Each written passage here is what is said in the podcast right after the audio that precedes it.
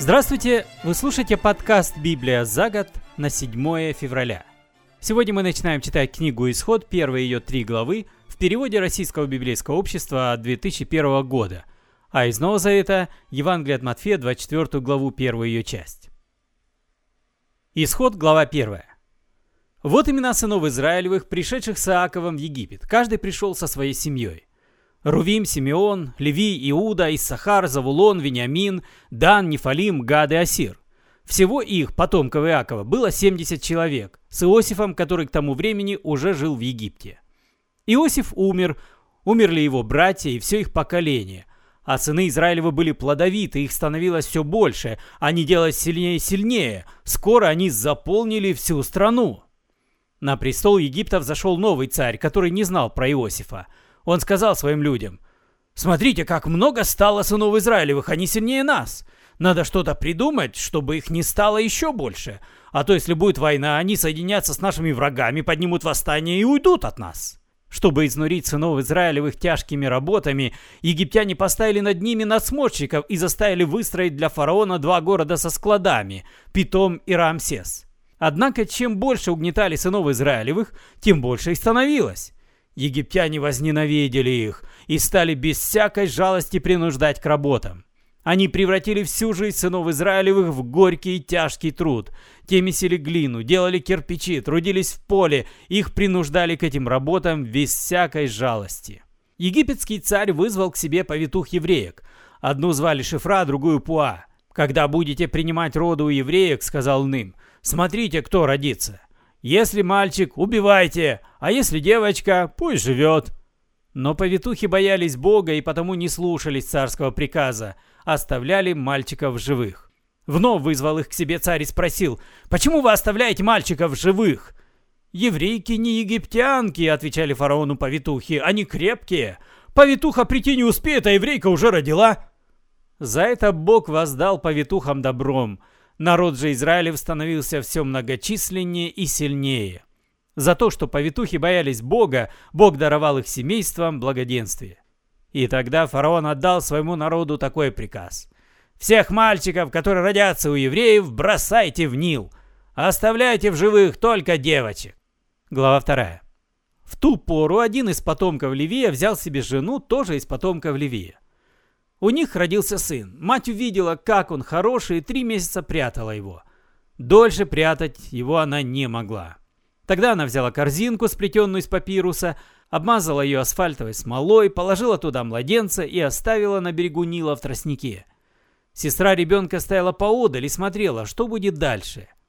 И вот к Нилу пришла искупаться дочь фараона в сопровождении служанок.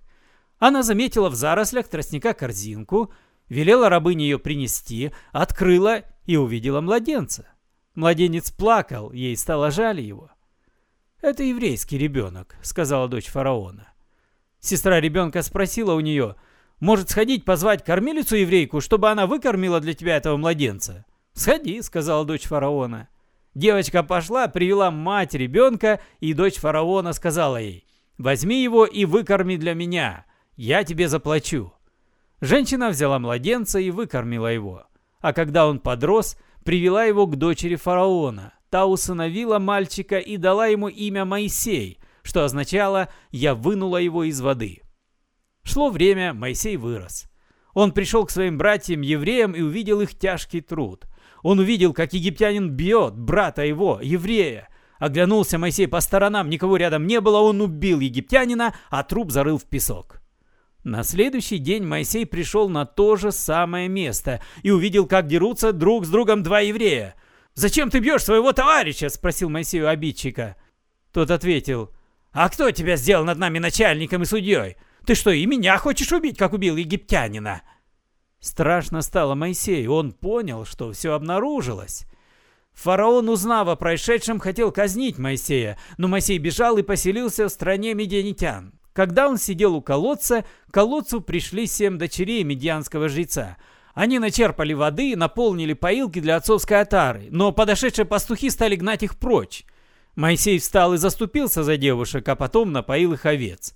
Когда девушки вернулись к своему отцу, Риуэлу, тот спросил, что вы сегодня так скоро? Какой-то египтянин, отвечали они, заступился за нас перед пастухами, а потом начерпал нам воды и напоил овец. «Так где же он?» – спросил отец. «Почему вы не позвали его? Зовите, пусть поест вместе с нами». Моисей решил остаться у медианитянина. Тот отдал Моисею в жены свою дочь Цеппару, и у них родился сын. Моисей дал сыну имя Гершом, что означало «я поселился в чужой земле». Прошло много времени. Царь египетский умер. Сыны Израилевы стонали от тяжкой работы, взывали о помощи, и их жалобы дошли до Бога. Услышал их стоны Бог и вспомнил свой договор с Авраамом, Исааком и Иаковом. Бог обратил свой взор на сынов Израилевых. Бог открылся им. Глава 3. Моисей пас овец своего тестя, медианского жреца Итро. Однажды он ушел со стадом далеко в пустыню и оказался близ Божьей горы Харива. Там ему явился ангел Господень, как огонь, горящий внутри куста. Моисей увидел, куст объят огнем, но не сгорает. «Пойду посмотрю», — подумал он, — «что за чудо такое? Почему не сгорает куст?» Увидел Бог, что Моисей подошел посмотреть, и возвал Бог Моисею из горящего куста. «Моисей, Моисей!» «Да», — отозвался тот, — Бог сказал, не приближайся, сними сандалии, место, где ты стоишь, свято. Я Бог твоих отцов, сказал он Моисею. Я Бог Авраама, Бог Исаака, Бог Иакова. Моисей закрыл лицо, он боялся взглянуть на Бога. А Господь сказал, я вижу, как страдает мой народ в Египте. Я слышу, как он взывает о помощи. Надсмотрщики притесняют его. Я знаю, как измучен мой народ. И я сошел, чтобы спасти его от египтян, чтобы увести его из Египта в землю хорошую, обширную, источающую молоко и мед, в страну Хананеев, Хетов, Амареев, Перезеев, Хивеев и Евусеев. Жалобы сынов Израилевых дошли до меня. Я увидел, как угнетают их египтяне. Поэтому я посылаю тебя к фараону. Уведи мой народ, сынов Израилевых, из Египта. «Кто я такой?» — сказал Моисей, чтобы пойти к фараону и увести сынов Израилевых из Египта.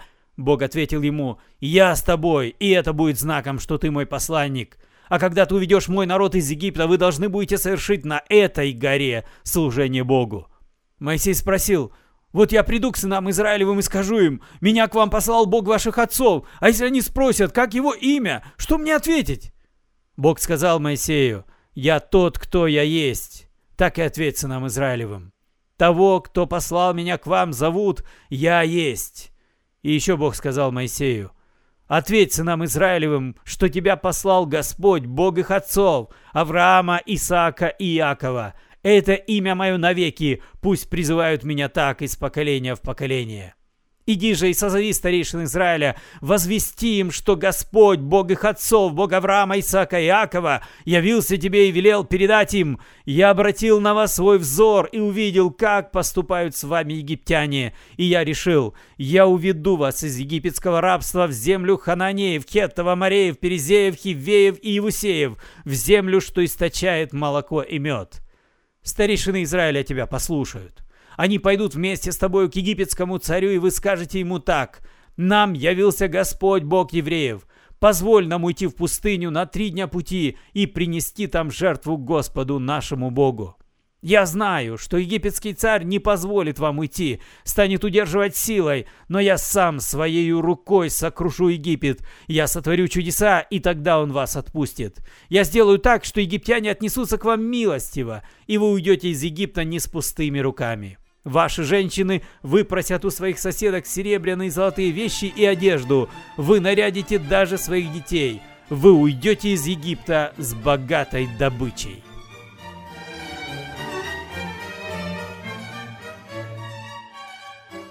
И снова за это мы сегодня читаем Евангелие от Матфея, 24 главу с 1 по 28 стихи. Перевод «Радостная весть».